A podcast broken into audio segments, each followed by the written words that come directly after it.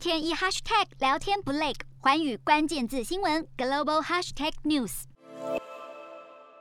在奥运起源地希腊，将2022年冬季奥运会的火种交接给主办城市北京，现场气氛庄严，却遭到三名示威者闯入，张开西藏的雪山狮子旗以及拒绝种族灭绝的标语，抗议国际奥会，不顾中国劣迹斑斑，执意给北京办奥运。世界维吾尔代表大会在土耳其也呼吁各国，即便要参加，也可以效法1968年墨西哥城奥运的非裔美籍选手戴黑手套向中国呛虾。最近北韩飞弹搏进全球传媒版面。不过，美国国务院指出，中国今年内至少射出两百五十枚弹道飞弹，核武威胁远远超过北韩。中国八月发射一枚可以携带核弹头的极音速飞弹，就让拜登总统非常担忧。而且，中国军方似乎正在进行用火箭搭载滑翔飞行器上太空，再从太空射向地球目标的秘密实验，要挑战美国的太空霸权。中国与台湾之间只隔着台湾海峡，美国担忧北京会拿对待香港的铁腕镇压复制贴上，拿来对付台北。美国参议院外交委委员会日前召开听证，获拜登提名出任驻中国大使的前国务次卿伯恩斯再三强调，中国的承诺，美国万万不能相信。而美国也在任命新的驻日大使，前芝加哥市长易曼纽获得提名。